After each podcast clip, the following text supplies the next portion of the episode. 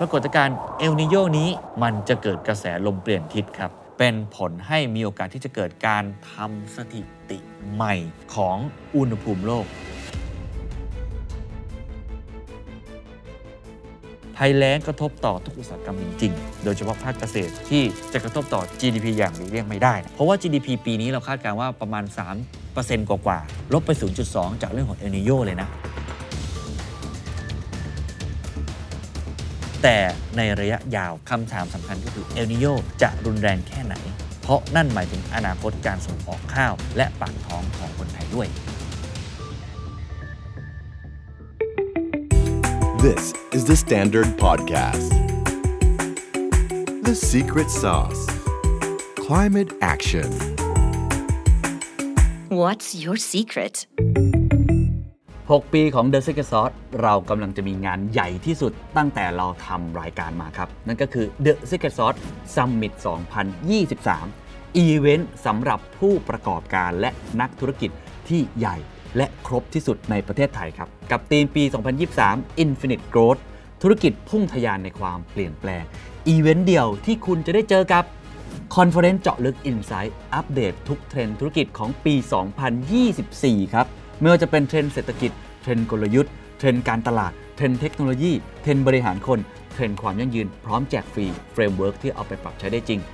อย่างที่ 2 ครับ จะมีการแชร์เคสความสำเร็จจากผู้บริหารผู้ประกอบการนักธุรกิจตัวจริงทำจริงสำเร็จจริง เจ็บจริง แชร์จัดเต็มแบบไม่มีกักนะครับนอกจากนั้นครับยังมีเวิร์กช็อปนะครับในการ upskill ผู้ประกอบการศตวรรษที่21 เป็น Expertise Room ครับ ไม่ว่าจะเป็นเรื่องของคาร์บอนเครดิตเรื่องของควอนตัมเรื่องของ Data เรื่องของกฎหมาย เรื่องของ IPO และอีกหลาย ๆ เรื่องราวเพื่อติดอาวุธเสริมทักษะให้กับคุณครับ นอกจากนี้ยังมีตลาดนัดครับ ตลาดรวมทุก solution ของ SME หรือว่าผู้ประกอบการโดยเฉพาะผมเรียกมันว่ามันคือ B2B Marketplace ทุก solution ที่คุณอยากได้ในการทำธุรกิจคุณกำลังตามหาอะไรอยู่ ตามหาเรื่องของเทคโนโลยี ตามหาเรื่องของ Finance ตามหาเรื่องของ Enterprise Solution Branding and Marketing People and Workplace รวมไปถึง CEO Lifestyle กินดื่มเที่ยวมาที่นี่ครับ เป็น Networking Lounge ครับ สร้าง partner ปิดดีลหรือว่าหา community ในการทำธุรกิจของคุณกว่า 3,000 คนครับ ที่จะมาเจอกันที่นี่ งานจัดขึ้นวันเสาร์และอาทิตย์ที่ 9 ถึง 10 กันยายน 2566 จัดเต็มครับตั้งแต่เช้าจดเย็นณบอลรูมฮอล 12ศูนย์ประชุมแห่งชาติสิริกิตครับ ซื้อบัตรได้แล้วครับ วันนี้ราคา Early Bird ครับ 2,990 บาท ไม่ขายครับ ขายเพียง 1,990 บาท ถึงวันที่ 20 สิงหาคมนี้เท่านั้นที่ Zip Event ครับ แล้วพบกันนะครับ กับงาน The Secret Sauce Summit 2023 ครับ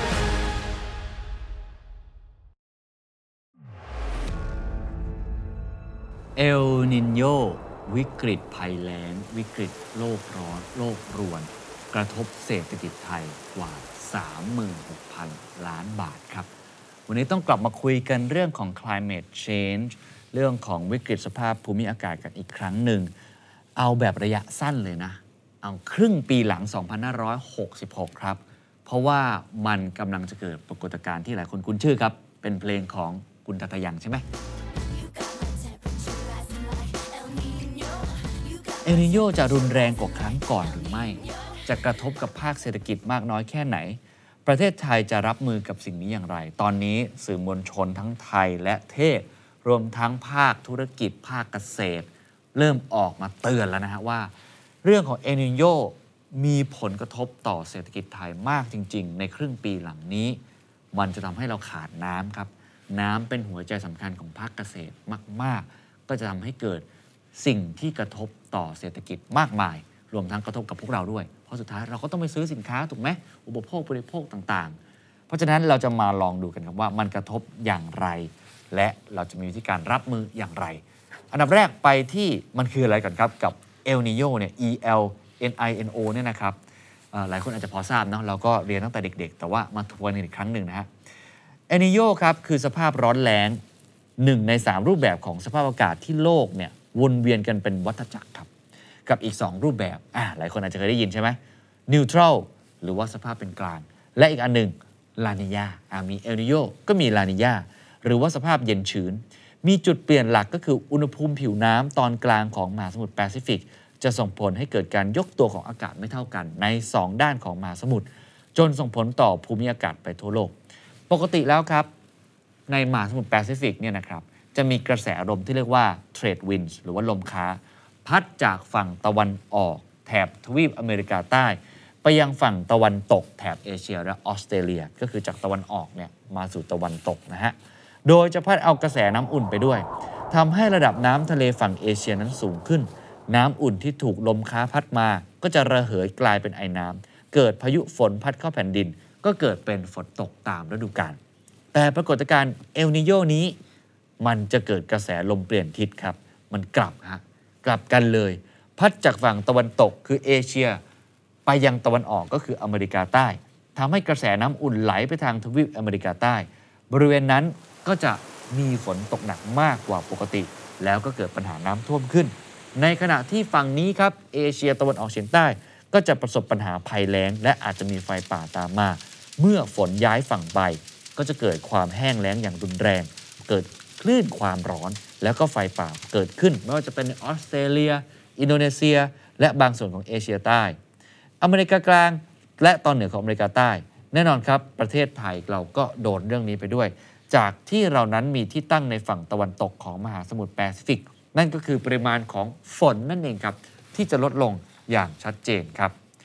คนที่ออกมาเตือนเรื่องนี้เป็นหลักนะครับ คือองค์การอุตุนิยมวิทยาโลกหรือว่า WMO ครับ ได้ออกมาเตือนว่ารัฐบาลทุกประเทศต้องเตรียมรับมือกับสภาพอากาศแบบสุดขั้วจากอิทธิพลของปรากฏการณ์เอลนิโยที่เริ่มต้นแล้วอย่างเป็นทางการ และมีความเป็นไปได้ครับว่า 90%ครับ ปรากฏการณ์นี้จะอยู่ยาวไปจนถึง 2566 ปลายปีเลยทีเดียว ล่าสุดครับ CNBC เขาได้รายงานเรื่องนี้นะครับ โดยเขาอ้างเลขาธิการ WMO ครับ คุณเพทรีตาลาสนะครับ กล่าวว่า สิ่งเหล่านี้อาจจะส่งผลกระตุ้นให้เกิดความร้อนที่สะสมตัวมากขึ้นในหลายส่วนของผิวโลก ทั้งที่เป็นแผ่นดินและมหาสมุทรเป็นผลให้มีโอกาสที่จะเกิดการทำสถิติใหม่ของอุณหภูมิโลกที่จะเพิ่มสูงขึ้นในปีนี้ ซึ่งทางองค์การอุตุนิยมวิทยาโลก ได้พิจารณาที่จะออกคำเตือนอย่างเป็นทางการ ไปถึงรัฐบาลในประเทศต่างๆ ให้เตรียมรับมือกับปรากฏการณ์นี้ เพื่อจำกัดผลกระทบของเอลนีโญครั้งนี้ ไม่ว่าจะเป็นเรื่องของสุขภาพ ความเป็นอยู่ของประชาชน ตลอดจนถึงระบบนิเวศ และเศรษฐกิจนั่นเอง อุณหภูมิเฉลี่ยของโลกนั้นเคยแตะระดับสูงสุดเป็นประวัติการณ์ไปแล้วนะครับเมื่อปี 2016 จากแรงหนุนของเอลนีโญนี่แหละครับกับเรื่องของพฤติกรรมมนุษย์ ก็คือเรื่องของการที่เราใช้พลังงานฟอสซิลแบบเกินความพอดี แต่เขาบอกว่าเอลนีโญครั้งนี้ 2023 อาจจะทำสถิติแซงหน้า 2016 ก็คือ แซงหน้า 7 ปีที่แล้วได้ โอ้อันนี้น่ากังวลนะครับ ทีนี้ถ้าเกิดสิ่งเหล่านี้ผลกระทบในเชิงตัวเลขมันเป็นอย่างไร ค่าครองชีพจะเปลี่ยนไปแบบไหน ต้องให้สำนักข่าวที่เกี่ยวข้องกับเศรษฐกิจนะครับเขาได้ประเมินออกมา นั่นก็คือบูมเบิร์กมีการเก็บข้อมูลในอดีต แล้วเขาพบครับว่าเอลนิโยเกิดขึ้นในครั้งก่อนๆเนี่ยนะฮะเอาสถิตินะจะส่งผลลบต่อ GDP ไม่ว่าจะเป็นออสเตรเลีย อินเดีย และอีกหลายประเทศที่อยู่ในเอเชีย แอฟริกาและอเมริกาใต้ เขาบอกว่าไอ้จากการที่มันมีอุณหภูมิที่สูงขึ้นผิดปกติในหลายพื้นที่ทั่วโลก จะก่อให้เกิดสถานการณ์อันแรกก่อนเลย คือฉุกเฉินด้านสาธารณสุข จากการขาดแคลนพลังงาน ที่มีความถี่มากขึ้น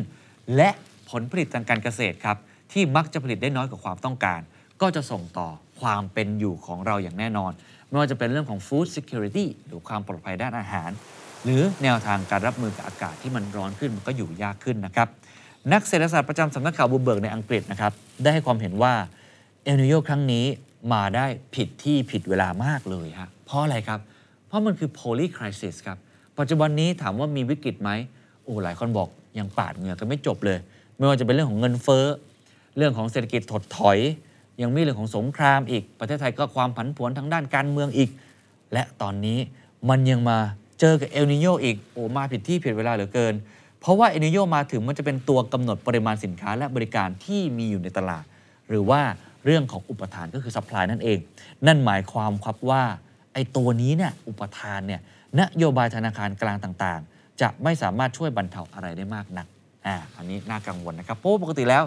นโยบายของธนาคารกลางเนี่ยมันจะดูเรื่องของอุปสงค์เป็นหลักถูกไหมกำหนดดอกเบี้ยอะไรต่างๆ แต่ตัว supply ปัญหาที่เกิดขึ้นเงินเฟ้อที่ผ่านมาเราก็ทราบดีมันเกิดขึ้นจากฝั่งนี้ แล้วถ้าเกิดว่ามันเกิดปรากฏการณ์เอลนีโญอีก โอ้โห ก็น่ากังวลนะครับลองดูภาพตามครับ อันนี้ทางสำนักข่าว The Standard Wealth เนี่ยนะครับทำขึ้นมานะว่าประเทศที่จะเจอกับสภาวะการทำเกษตรและเศรษฐกิจโลกเนี่ยจะปั่นป่วนอย่างไรได้บ้างเนี่ยคนที่จะเจอแบบแห้งแล้งก็คือสีแดงบราซิล แอฟริกาตะวันตกและใต้ออสเตรเลียอินเดียในไทย เอาไทยก่อนเขาบอกว่าสิ่งที่เกิดขึ้นคือความเสี่ยงจากการขาดแคลนน้ำสร้างความกังวลต่อผลิตผลทางการเกษตร เช่นข้าวน้ำตาลข้าวโพด แล้วก็จะกระทบแน่นอนครับ การบริโภคภายในประเทศและก็การส่งออกฮะอินเดียครับเขาบอกว่าจะส่งผลต่อผลผลิตข้าวฝ้ายข้าวโพดถั่วเหลืองครับแอฟริกาครับตะวันตกและใต้ครับโกโก้ข้าวโพดที่ลดลง เราลองไปดูผลิตภัณฑ์หลักที่จะเกิดผลกระทบมากๆเลย ก็คือมันจะหายไปอะหรือว่ามันจะส่งผลกระทบทำให้มันไม่ออกผลผลิตตามฤดูกาลที่มันควรจะเป็นจากปรากฏการณ์เอลนิโยกาแฟครับใครชอบกินกาแฟ อาจจะต้องเตรียมตัวกาแฟอาจจะแพงนะ ข้าวข้าวโพด ถั่วเหลืองโกโก้โกโก้ล่าสุดก็มีข่าวมาแล้วนะครับว่าแพงมากๆเลย กาแฟก็เช่นเดียวกันครับ มีข่าวออกมานะครับเขาบอกว่าราคาเมล็ดกาแฟพันธุ์โรบัสต้าพุ่งทะยานไปสู่ระดับราคา 2,790 ดอลลาร์ ต่อตันสูงสุดในรอบ 15 ปี โกโก้ครับ สูงสุดอยู่ในระดับรอบ 7 ปีที่ผ่านมาประมาณ 3,200 ดอลลาร์สหรัฐต่อตันนะครับ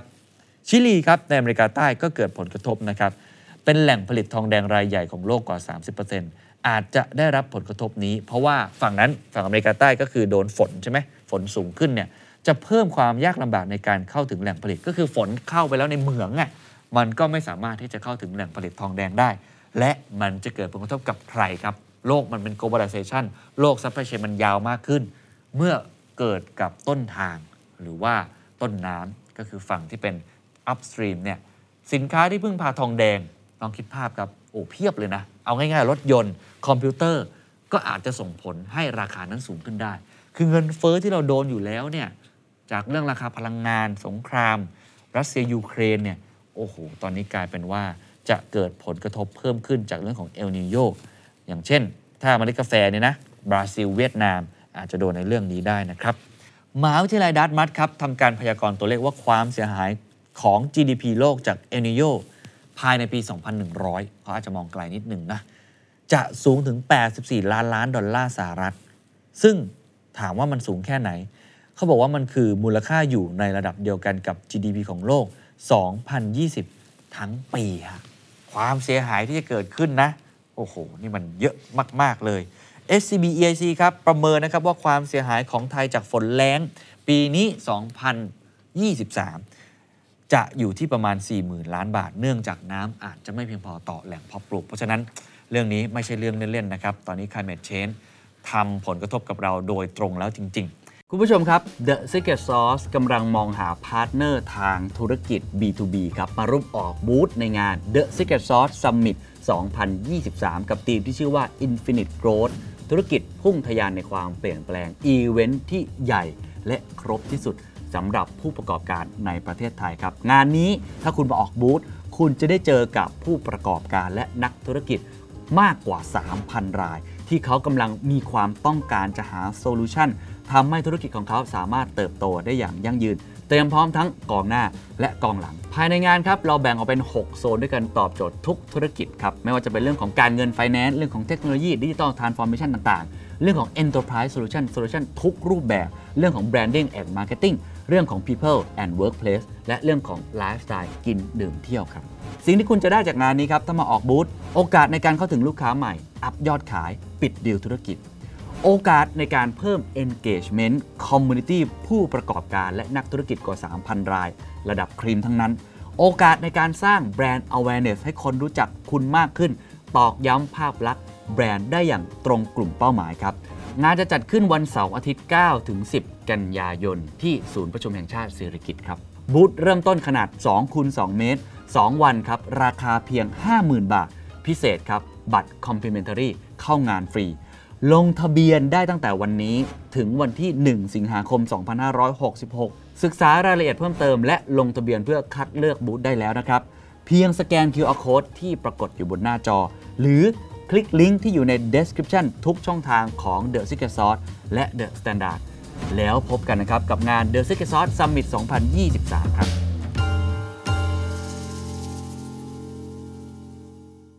ลองไปดูเคสตัวอย่างบ้างดีกว่า เอาเป็นบริษัทบ้าง เมื่อกี้เราดูเป็นตัวผลิตภัณฑ์จะเป็นข้าวกาแฟโกโก้ และลองเป็นบริษัทบ้าง มันจะได้เห็นภาพมากขึ้นนะครับ เอาเป็นเคสธุรกิจนี้อ่าหลายคนอาจจะชอบนะครับ เป็นเรื่องของน้ำเมาแล้วกัน แอลกอฮอล์นะครับ Diageo ครับ ก็ถือว่าเป็นบริษัทเครื่องดื่มแอลกอฮอล์ยักษ์ใหญ่ที่สุดแห่งหนึ่งของโลกนะครับ กระทบครับ หลายคนงง เอ๊ะเอลนีโญไปกระทบอะไรกับเรื่องของเครื่องดื่มแอลกอฮอล์ไปกระทบอะไรเกี่ยวกับเบียร์ไปกระทบอะไรเกี่ยวกับสุรากระทบอะไรเกี่ยวกับวิสกี้เนี่ยสิ่งสำคัญที่สุดครับที่จำเป็นมาก ๆ กับการทำแอลกอฮอล์คือน้ำครับ น้ำถือว่าเป็นวัตถุดิบต้นทุนที่สำคัญมาก ๆ วันก่อนผมมีโอกาสได้พูดคุยกับผู้ผลิตเครื่องดื่มชูกำลังรายหนึ่งของประเทศไทยก็พูดครับ ว่าน้ำนี่คือต้นทุนสำคัญมาก ๆ ของเขา ถ้าไม่มีน้ำเขาก็ทำอะไรได้ยากถูกไหมฮะคุณไมเคิลอเล็กซานเดอร์ครับ เป็นหัวหน้าด้านน้ำสิ่งแวดล้อม และความยั่งยืนด้านเกษตรของ Diageo เขาต้องมีหัวหน้าด้านความยั่งยืนเรื่องนี้เลยนะ ซึ่งต้องบอกอย่างนี้ครับว่าเขาผลิตหลายอย่างใช่ไหมแบรนด์เพียบเลย Johnnie Walker Smirnoff Guinness นะครับ Gordon's อะไรแบบนี้เนาะมีโรงงานผลิต 43 แห่งทั่วโลก ระบุครับว่า ขณะนี้โลกร้อนอย่างรวดเร็ว บวกกับเรื่องของเอลนีโญพายุ แห้งแล้ง ยาวนานผิดปกติ สภาพอากาศที่แปรปรวน สิ่งเหล่านี้กำลังบีบให้บริษัทต่างๆเนี่ยไม่ใช่แค่เดียวโจนะ ผู้ผลิตอะผมให้เดาวอีกสินค้าอะไรที่ใช้น้ำเยอะมากๆเลยครับ แฟชั่นครับเสื้อผ้าครับการเมนต์ครับเขาบอกว่ากางเกงยีรีวายสตร u สตอนนี้ก็กระทบมากๆ หรือว่า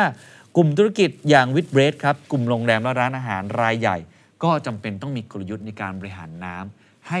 มัน efficient มากขึ้น บริหารน้ำให้น้อยลงมากที่สุดเดียโจเองครับเขาบอกว่าตอนนี้จำเป็นต้องมีผู้ดูแลโครงการเพิ่มประสิทธิภาพการใช้น้ำในตุรกี และวางแผนระยะยาวในการลดการใช้น้ำภายในระยะเวลา 7 ปี เนื่องจากผลิตสุรานั้นต้องใช้น้ำมากกว่า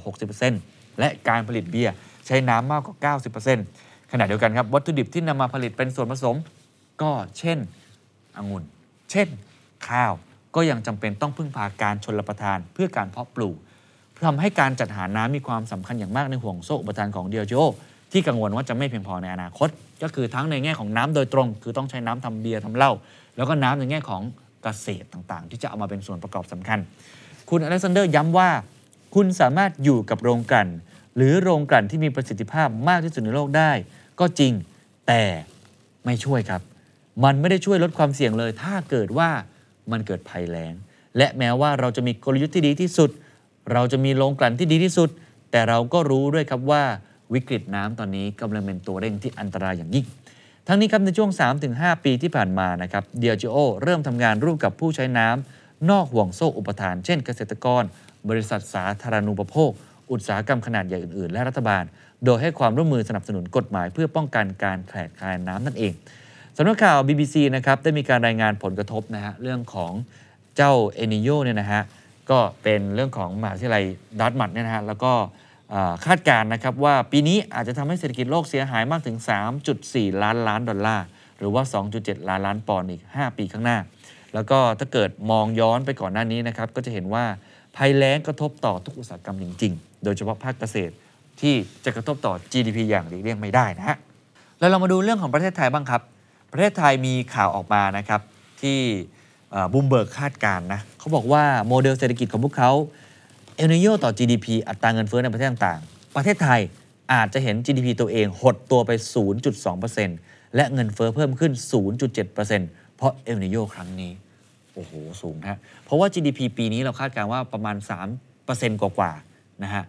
ลบไป 0.2 จากเรื่องของเอลนิโยเลยนะ นี่คือบูบวกคาดการณ์มา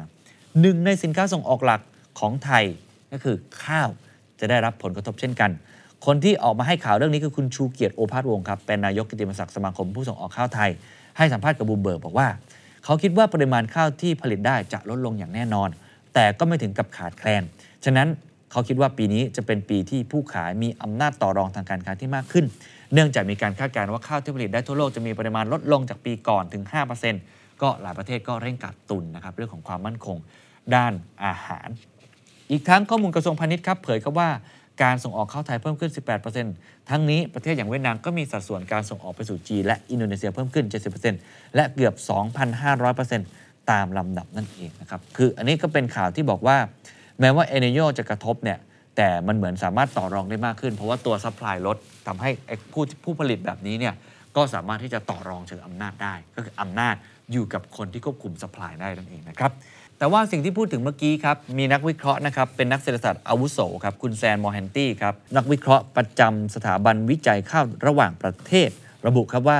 ถึงแม้ว่าในระยะสั้นไทยจะส่งออกได้เพิ่มขึ้น อย่างเมื่อกี้ที่เขาให้ข่าวนะครับ แต่ในระยะยาวครับ คำถามสำคัญก็คือเอลนีโญ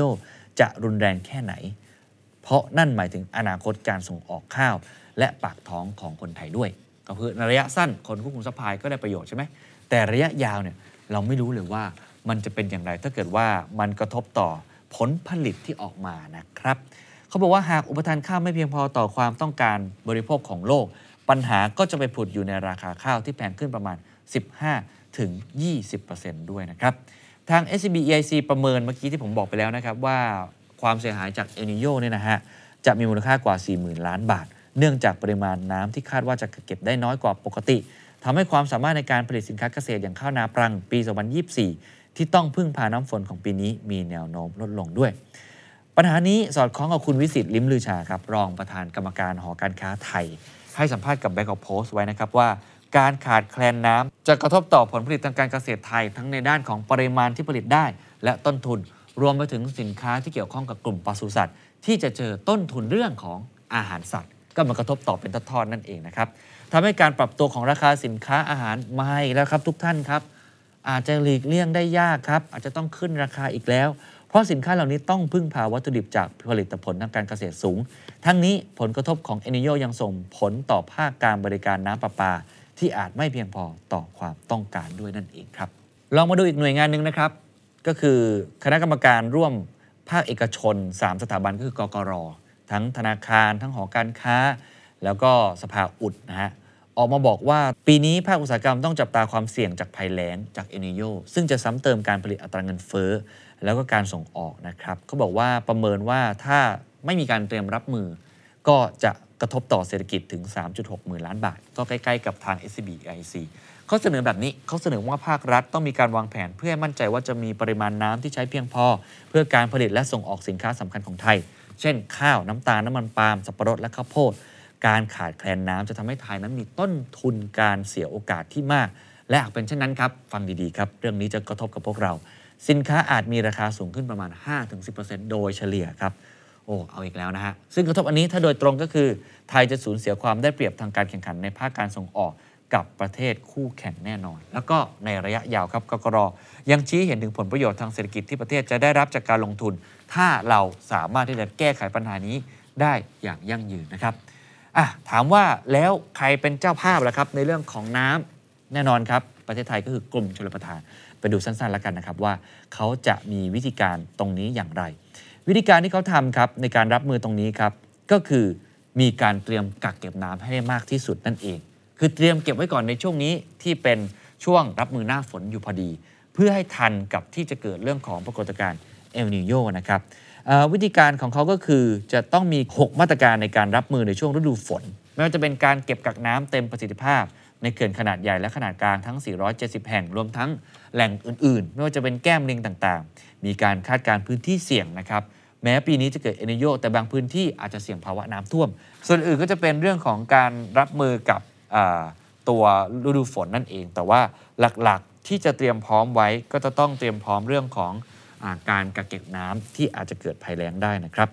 นี่คือทั้งหมดนะครับของสิ่งที่จะเกิดขึ้นใน 6 เดือนหลังจากนี้ผมคิดว่าหลายท่านคงคิดเหมือนกับผมนะครับว่าเอลนิโยเราได้ยินคำนี้ตั้งแต่เด็ก แต่มันรุนแรงขึ้น แล้วถ้ามันมีผลกระทบที่เกิดขึ้นมากกว่าปกติไปเรื่อยๆ ก็ต้องบอกว่ามันไม่ได้เกิดขึ้นจากใครเลยครับ มันเกิดขึ้นจากพวกเรา climate change การเปลี่ยนแปลงสภาพภูมิอากาศ มันกระทบกับพวกเราโดยตรงแล้ว มันกระทบกับเรื่องของสินค้าเกษตร มันกระทบกับการใช้ชีวิตของพวกเรา ก็คงจะต้องกลับมาคุยกันอีกสักรอบหนึ่ง แล้วก็เกิดความจริงจังมากขึ้น ว่าหลังจากนี้ครับ การไปสู่ Net Zero การจะเป็นสังคมที่โลคาร์บอน มันไม่แค่ทำให้เรานั้นอยู่รอดอย่างเดียว แต่มันจะช่วยทำให้เรานั้นอยู่ได้อย่างยั่งยืนด้วย สวัสดีครับ And that's the secret sauce. ถ้าคุณชื่นชอบ The Secret Sauce episode นี้นะครับ ก็ฝากแชร์ให้กับเพื่อนๆ คุณต่อด้วยนะครับ และคุณยังสามารถติดตาม The Secret Sauce ได้ใน Spotify, SoundCloud, Apple Podcast, Podbean, j o o x YouTube และ Podcast Player ที่คุณใช้อยู่นะครับ และอย่าลืมติดตาม Facebook Fanpage The Secret Sauce เข้ามาติชมเข้ามาพูดคุยกับผมได้เลยนะครับ